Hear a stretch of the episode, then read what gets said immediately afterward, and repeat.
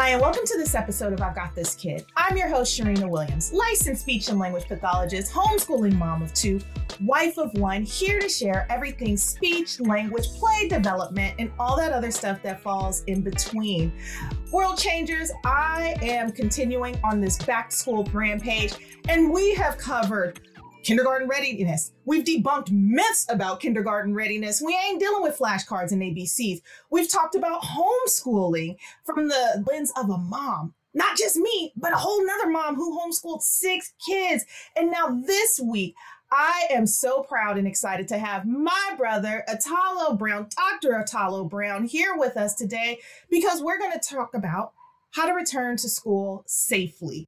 Things are starting to change quickly. And I just thought that it would be amazing to have him on the show to just talk about what he sees and what the science is saying at this point. And so, Dr. Brown, I'm going to let you do your thing and introduce yourself. Thanks so much, Sharina, for having me on the podcast. I mean, you've really built this from the ground up. It's been a family affair. And I think that your insight is very special and unique. So I just am honored to be here with you today. Uh, I'm Italo Brown, uh, physician. I also go by Dr. Brown, Dr. Italo. If you're my patient, uh, I'm cool with either of those. um, but no, I'm uh, originally from Sacramento, California, Morehouse College grad, Boston University grad for public health. Uh, I went to Meharry Medical College, another HBCU. Shout out to HBCUs, by the way. And then trained in the Bronx, New York at Jacobi and Montefiore, two uh, hospitals that uh, are recognized as the top 20 busiest hospitals in the US. And if you kind of have followed the coronavirus pandemic, you would have seen that these hospitals were hit tremendously hard in New York. At that time, I was here in Stanford. Uh, so now I'm in Palo Alto, California, servicing the Palo Alto and East Palo Alto community through Stanford. Man, for all you do, I've watched you from when, oh man, back in our old college days, all the way up. And I can't say enough how proud I am of you and everything that you do and everything that you've taught us along the way. So let's get right into this. Should parents be concerned about sending their children back to school this fall? I think that it's very normal for people like so first of all right now there are a lot of things that feel abnormal that feel like you know first first time first experiences and we are struggling to define what normal is. Well one thing that i can say confidently is normal is for parents to be concerned right? Like i think that is exactly what should be going on. Parents saying hey you know what are the protocols to return? How are we going to ensure safety of our children?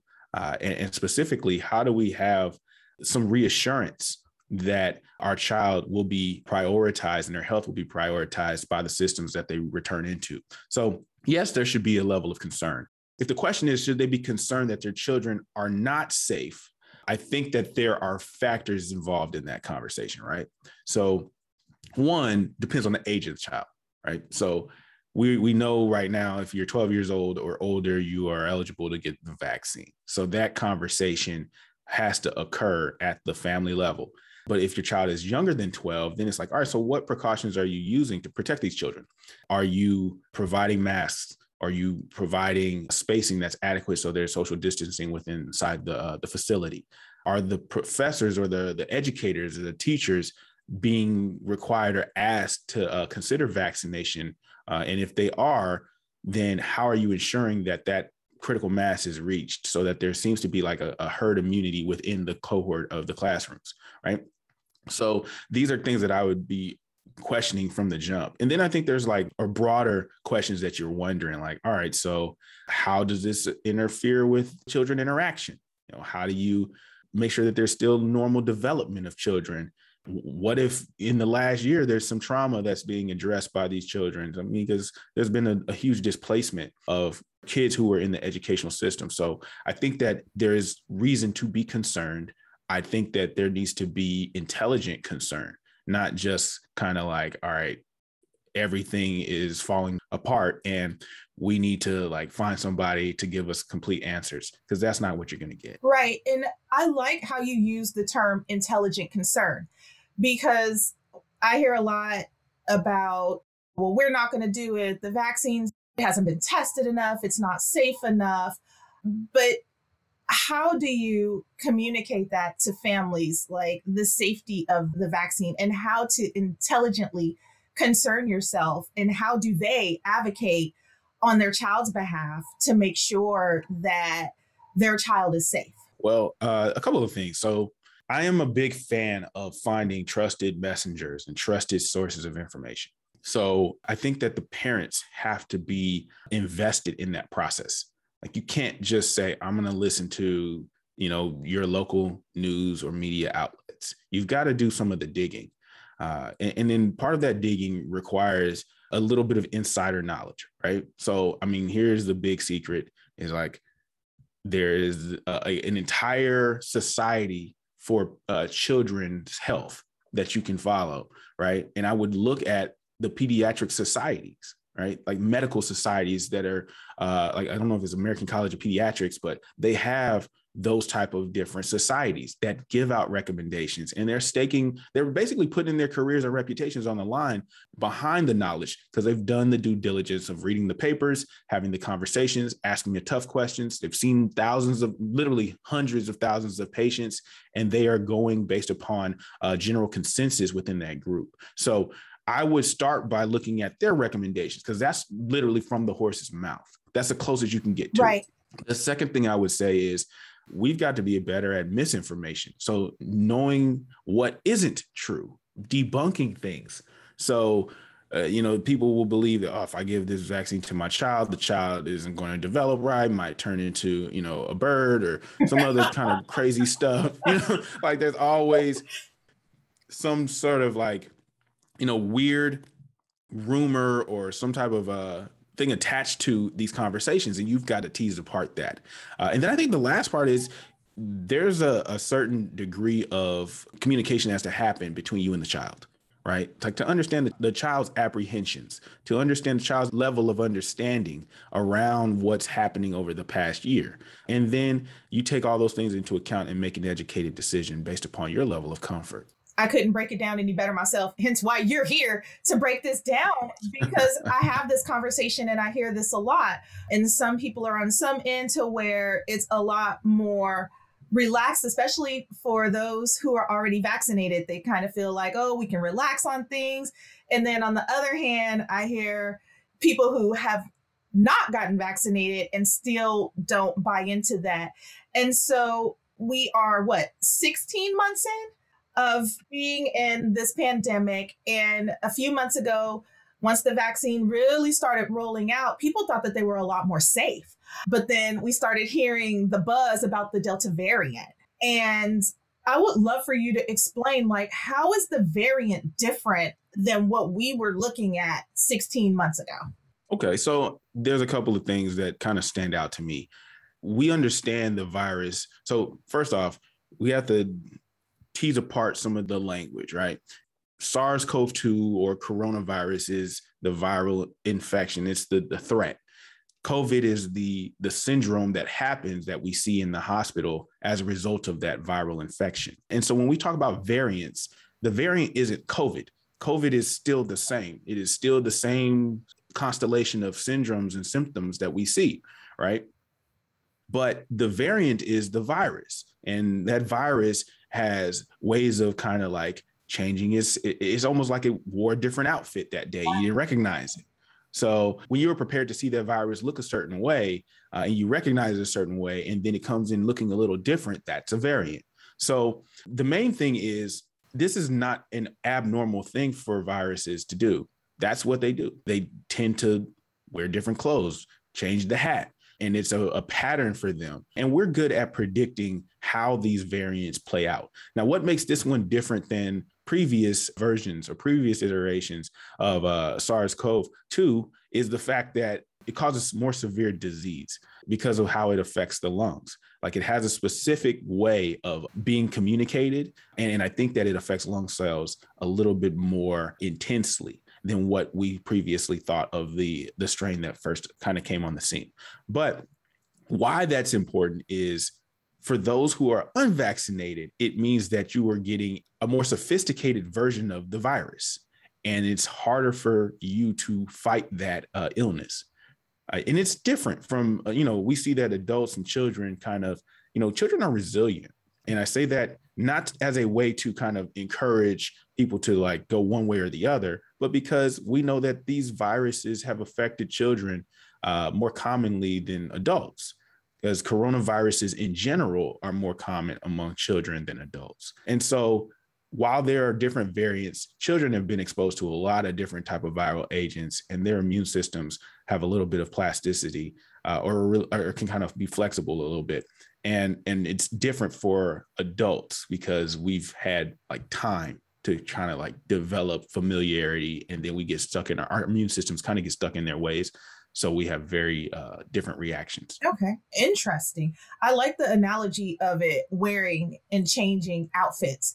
And I think even that line can be a way that parents start that conversation with their child, especially when asking them to mask up um, exactly. going out in the community, seeing, you know, the little ones when they're indoors and they're kind of resisting their parents about wearing those masks. But if, you know, world changers out there have that conversation before they leave the house, like, hey, you know, this virus is different and it's wearing different clothes. Maybe it, it was a summer vaccine and now it's a winter vaccine. And so it's wearing the heavy stuff and we don't want the heavy stuff on us. So let's mask up. Even having like those conversations with your little sugar can change the game on how they understand the virus and how you communicate to them. I love the way that you broke that down and just made it a language thing because you know language is my jam. so Right, right. Now I know, I know. I did my homework. and so you know when we're talking about language and we're talking about like how do we make something so complex not only easy for us to understand but also easy for our sugars to understand so we can have that conversation and say, yeah, it's this thing going on. Yeah, it could be a scary thing. But when you use terms that make sense to them, then it becomes a lot more palatable for everyone. And so when we're thinking about the variant, and we know now that it's in a different outfit, I'm gonna steal your term. Right. What does it look like for safe return? Just because there have been so many mixed messages, like we've seen on the news. And you're right, like my undergrad degree was in speech commons. So all we did was research and researching like right. agencies and outlets. But now we're in a time to where stuff comes so quick and it's right. not right. always backed up. And not only is it not backed up, it's not fact checked. Like the sources aren't quite there. And even when you dig a little, you find out that the source ain't necessarily really like valid, reliable source. And and so like when we get those mixed messages how do we ensure or like how do we guide these world changers to fact check what's going on? I love that you brought up apa apa is real and they do have like really good information that's out there but where else would you guide world changers to? Yeah. I mean so so here's the thing. If you're going to go with news outlet information you got to kind of like streamline and filter through it uh, realize that they have two two agendas. One agenda is they want to get a message out as broadly as possible. The other agenda is that message has to be somewhat uh, it, it, it, has to be click worthy, listen worthy, and, and, potentially a little bit blown out of proportion. So I keep that lens on whenever I watch the news. I'm like, all right, so they're trying to get me something, give me something sensational, right? The second thing that I consider off the rip is if I'm on social media, like looking through memes, looking at people's pages, I'm like, all right, so what does their profile say specifically? So when I go and I see their little post, I go to their profile and I'm like, what do they do? Where is their validity? Do they have credentials? So you should be checking credentials of the people who give you conversation around this. If they don't have a degree in advanced biology, if they don't have a degree in medicine, if they don't have a degree in public health or epidemiology or biostatistics or all these fields that actually allow them to interpret the data effectively, their words do not become fact, they become uh, opinion at that point. Like this is opinion. And then I'd say that information that you do get from like family and friends, realize that it is coming through a filter, right? That it's almost like that that childhood game of telephone where it may have started out actually a real fact. And then as it passed through like nine or 10 different people, uh, you got some version of the fact that isn't accurate, right? So, and I find this out all the time when I discuss things like the vaccine with people, because they'll start off by saying, like, yeah, man, I heard there was like three of them, uh, Moderna, Pfizer, and, and Johnson and Johnson. And then like one of them is trash and the other one is like really good. And the other one is just kind of there. And you'd be like, all right, so you got some good information and then somehow it turned into weird information. So, you know, you just have to be able to, to tease that apart for folks. I, I trust uh, if you go on Instagram and you're looking up pediatrics or pediatricians. So like go to hashtag pediatricians and you can look at different ones like hashtag uh, adolescent pediatricians, hashtag, you know, teen docs or whatever. Like they have cool hashtags and you go to their pages and you will see their credentials. And a lot of times these physicians, they know that they are public facing. And so they make sure that their information is accurate. So uh, I, I think that that's a good place to start if you're talking about handheld devices again, American College of Pediatrics, ACP, they do a great job of having some information available. There's also an osteopathic pediatrics group that does the same thing. I think it's ACOP that provides recommendations as well. And these are, as I said, they are staking their claims against fact and their reputation. So that's what you want someone who's like, look, we've done the research. And if we're wrong, we will will stand up for the fact that we were wrong. Okay, very good. Very good. So in your case, I know for you a lot of times you see patients once they're already there. They're already ill. Uh, yeah. That's how they tend to show up to the emergency department. ER is real, y'all. I heard the stories over the years. But um, mm-hmm. hey, when when you're talking about talking to patients, especially those that were once like anti vaxxers who mm-hmm. didn't necessarily believe in getting the vaccination. How do you communicate or articulate to them? How does their mindset even change over time? How do you see that? Or do you see any kind of like evolution of like, okay, I once thought this, but now? Yeah, it it is a, a very tough group to kind of like get through to sometimes. And it's not their fault. You know, I don't think that anti vaxxers need to be kind of like lumped in the same category as like people who clearly d- distrust uh, everything about science. Because sometimes these there, there are anti vaxxers who are highly intelligent, who are well read, and they're making a decision that they believe is based in their uh, their understanding of the science, right? So like, I don't think that it's an educational issue. I don't think they're unintelligent. Right. The other thing that I'll say is a lot of times this is compounded by smaller case in point situations where they're like, hey, I know somebody who didn't do this and it worked just fine. You know, like, I know somebody who, right? they didn't, I just, you know, treated the child with chicken noodle soup and, you know, they never caught measles, mumps, or rubella. I never went and, you know, got a tetanus shot for my child and they get scrapes all the time. They're fine. Like these are case in points. But what it really comes down to is broad numbers. And you have to look at the literal hundreds of thousands of pieces of data to make those claims. It can't be brought down to case in point because those, I mean, people can gamble all the time until they actually lose. That's not fun, right? Because then I'll see that. That's when they come to my department is when they lose. So, so I don't know if you know, and, and at that point, these viruses are undefeated. They're they're better at that part than we are at staying away from them.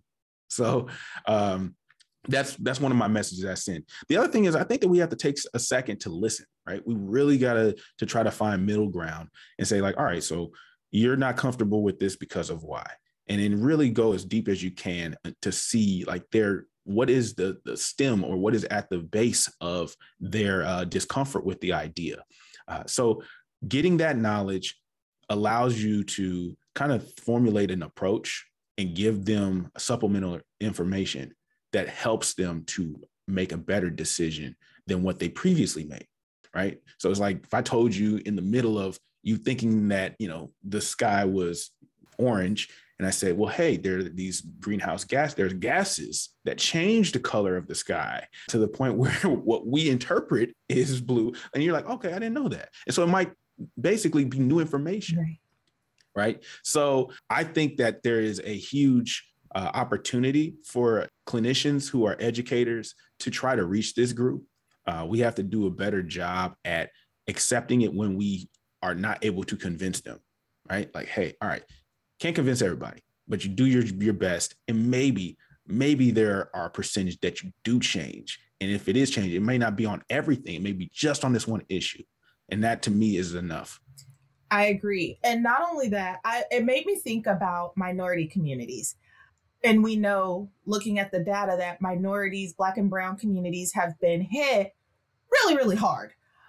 Probably the hardest. How do we bridge that gap? I know within my field, I am one of a minority, and I constantly work to debunk those myths and the mm-hmm. ideas and patient client, you know, those those those right. relationships to even get the buy-in to even yeah. get them to trust like the medical community to uh, trust me as a clinician to do due diligence exactly which is a whole conversation in and of itself how do we reach those communities to where there's been so much distrust within western medicine and, and so many just gaps in care how do we address that community to get more buy-in? Yeah, so so people of color, uh, like I mean, first off, I mean this is a community that I represent, and I love to to speak about our health as though it is not just like highly prioritized but something that's cool. Like because that's the the real issue is for so many years we've we haven't made it something that's cool. It's been stigmatized. You don't have these conversations. Everybody does their own thing health wise we don't mess with doctors. Like all of these these concepts like i'll be good with just you know some robitussin and uh some, some tiger balm some hot toddies, like all of these like remedies that we kind of passed down, Vicks, Vapor Rub through generations, like being the the cure-alls and, and almost self-healing out of out of the fact that we did not have equal access to care and the fact that often we could not trust the providers that we were given. Like that is something we've had to uh, combat fiercely and especially in the midst of a pandemic where it's like hey you know i have not seen a single person at who needed a physician's help and say like, you know, I'm not going. I've never seen that work out in their favor. I've never seen that work. Like you just be at home, oxygen level is like 70, and you're just like, I'm gonna be all right. I'm gonna find some oxygen. No, you need to go into a facility that has oxygen because we don't have it at the house, right? And Vicks is not gonna no. So right.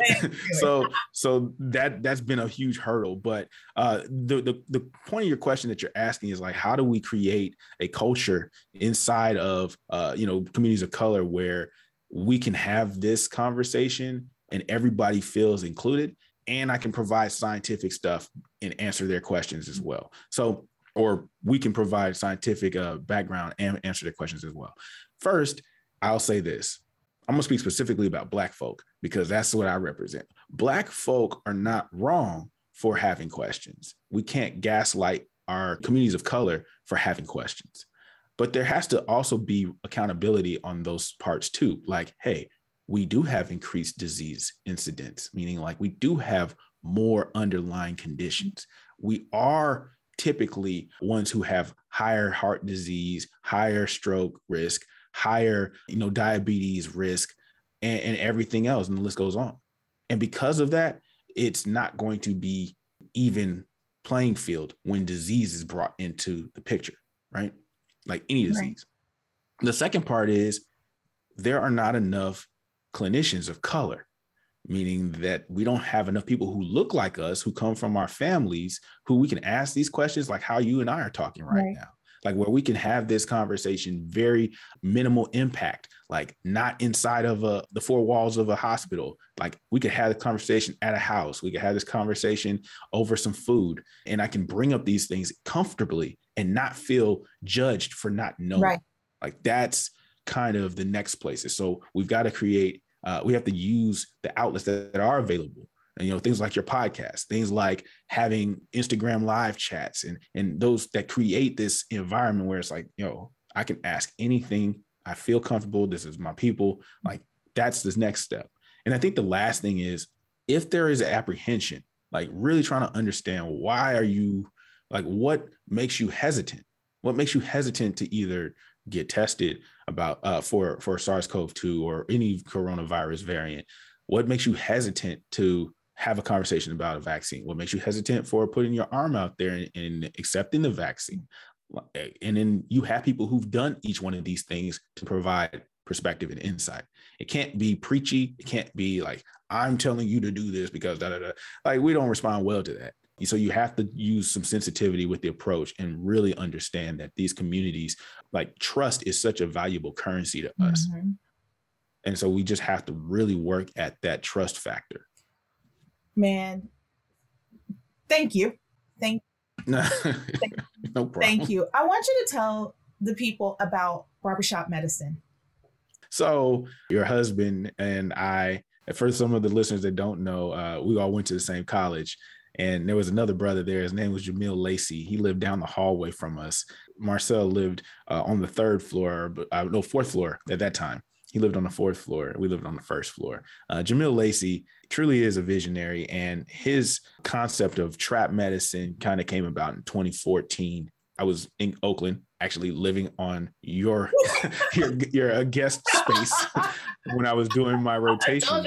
Uh, yeah, yeah. I uh, I was out here in Oakland trying to get a job, or as a, a med student trying to get into a residency yes. program in emergency medicine. And I was at a hospital here. During my time, I spent some afternoons with Jamil, and he was talking about using barbershops as a, an avenue to discuss health topics with young Black men and boys. And I was like, yeah, you know, I'd actually done some research on that. And I published something in 2011 about that. And then there'd been like literally a couple decades of, of work done in barbershops to address hypertension or high blood pressure in Black men and try to reduce their risk of strokes and uh, other heart disease. So I was like, this is going to work. But the reason why it works is what I just stated earlier about comfort level, right? So for Black men, we go to barbershops pretty frequently pre pandemic. It was like a country club for us. And that familiarity, that the lower threshold to be vulnerable in that space is what makes it perfect to introduce ideas around health and wellness. And so the other thing is you reach everybody. So in a barbershop, you can see a very older gentleman, you can see a, a young child, mm. and you can get all of that across one swath of people in a single approach. And you can tailor your messages to get parents involved, speak to children. You can reach a lot of people very quickly and speak about a lot of different issues very quickly. So that's why doing barbershop medicine is a thing the show that you're probably talking about is in conjunction with YouTube and Macro. These these entities basically came together. They had a pool of money and they were like, hey, we need to do something that increases our diversity on YouTube because when you go there, you don't always see a whole lot of black faces. And when you do find them, it's like, hey, who are these people? How do I see more of them? Can I get more, please? Please. and YouTube listened. So, uh, Barbershop Medicine was developed to show people that health and wellness conversation can go viral, that there can be, you know, very high level discussion uh, that is real, authentic, and informative so that people of color can feel represented in the space of health and wellness and you learn something along the way. And that's how we start, right? And that's how we change yeah. the trajectory of things. Exactly. exactly. I couldn't be more proud. I couldn't be more proud. What else you want to add for the people before we close this out? Yeah, I mean, I uh I think the biggest questions that I've been getting lately have been around like, all right, so realistically, what in the next like two to three months do I do we are we going back into quarantine? You know? Are we going back into, you know, like into the caves? And so uh and so people like, am I, are we returning to the cave? and my answer was, you should have never turned the light off. Uh, you should have never turned the light off.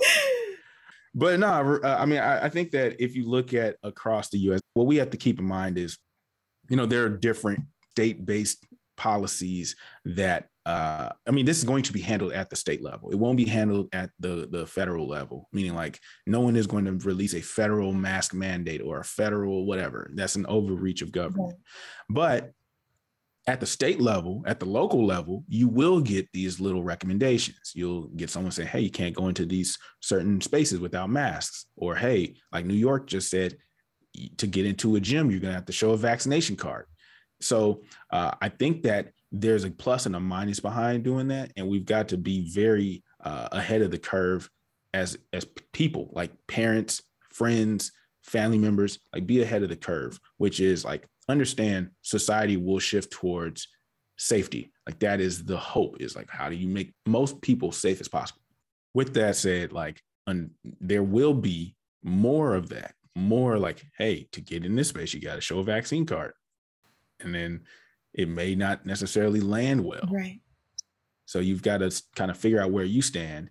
Uh, and if you're not immunized or going to get a vaccine, be prepared to do some things that are not traditionally like in alignment with that stuff like hey maybe you're going to have to spend more home dinners now you know can't go to the restaurants that you used to because they're going to have a mandate for those things and while it is your choice understand that you also are helping keep other folks safe by not going there by staying at home by keeping your mask on like that is if your decision is to not get vaccinated. Now, for those of us who are vaccinated, your job is going to be behave.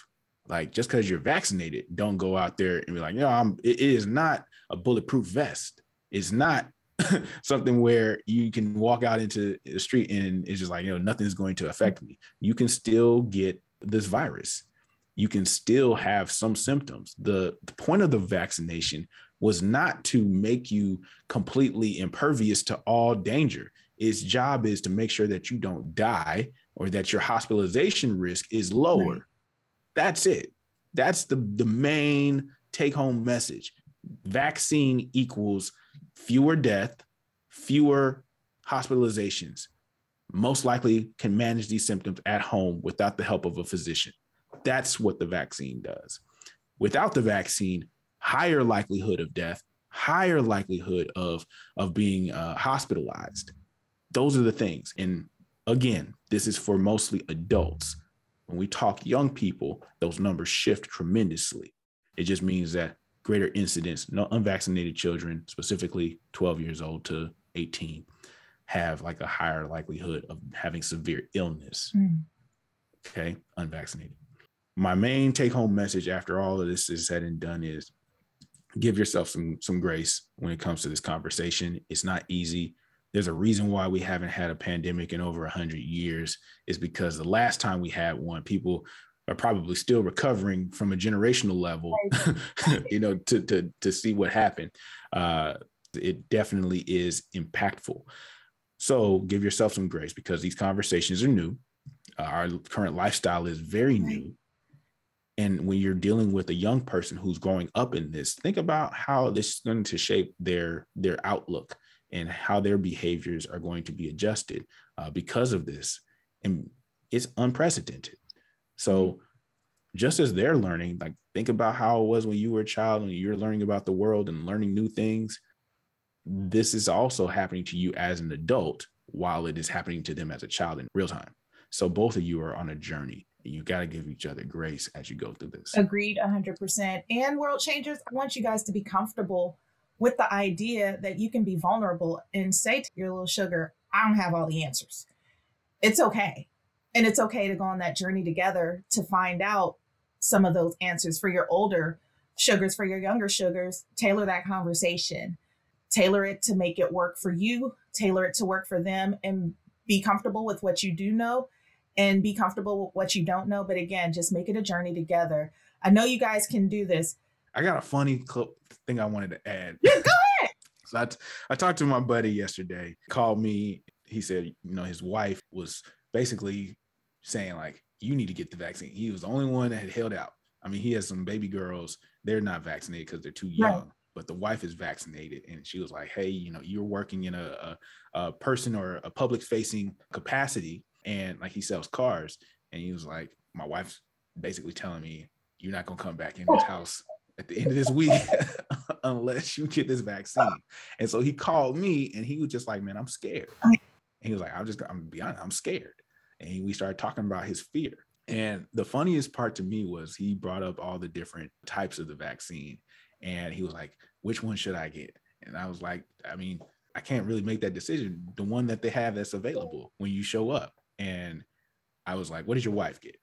And I was like, why don't you just get the one that your wife gets? And he was like, he said, why would I do that? If she turns into a zombie, I need to have the, I need to be the person that doesn't turn into the zombie. He was like, so I'm gonna get the other one. Those fun conversations are what makes families remarkable. That even though in the midst of a pandemic, that you can have moments like that. Like it's a very serious situation, but just the fact that he was like, "Hey, there's got to be a strategy. If you get taken out, I need to be able to stay here." he said, "We made a zombie pact with one another to where like yo if someone's turning you gonna get me first. Just gonna take me off the table. And then now you take care of the family. I love it so i was just like laughing the whole time while he's telling me this stuff. And i'm like these this is what like healthy families are doing in a pandemic. Right. and we can't lose those moments right. even though it's weird and even though there's a lot of non-science in that conversation. is I don't care. I, I, just would rather them laugh. I would rather them, you know, have those moments because some of the stuff around us is not laughable. Right. And so do take the time to do that. Keep yourself sane. Right. Dr. Brown in the building. Thank you so much. Yeah. Thank you.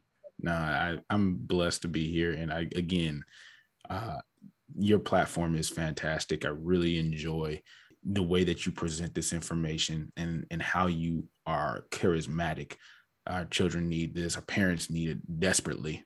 Because I see the ones that come in the emergency department and are like, "What do I do?" like, take this child up off of my hands. What do I do? So, so yeah, they need more of you. Uh, and, and if I could prescribe a dose of this podcast, I would do it. Thank you so much, World Changers. That wraps it up for today. Join us next week where we're going to continue on this journey of back to school, we're going to be talking about cave syndrome and what is that? What does that look like? And how we can start talking to our sugars about dealing with cave syndrome. I know in some districts, y'all are going back. Y'all are heading back. My sister works in the school district. Texas, they going back. so uh, we'll, we'll talk about that next week. Uh, join us for that. Everything that you need to know will be in the show notes, World Changers. Don't forget to go to my website, I've got this kid.com. Sign up for the, the interest list for my upcoming book. Watch me connecting to your sugar through play. Until the next time, World Changers, take care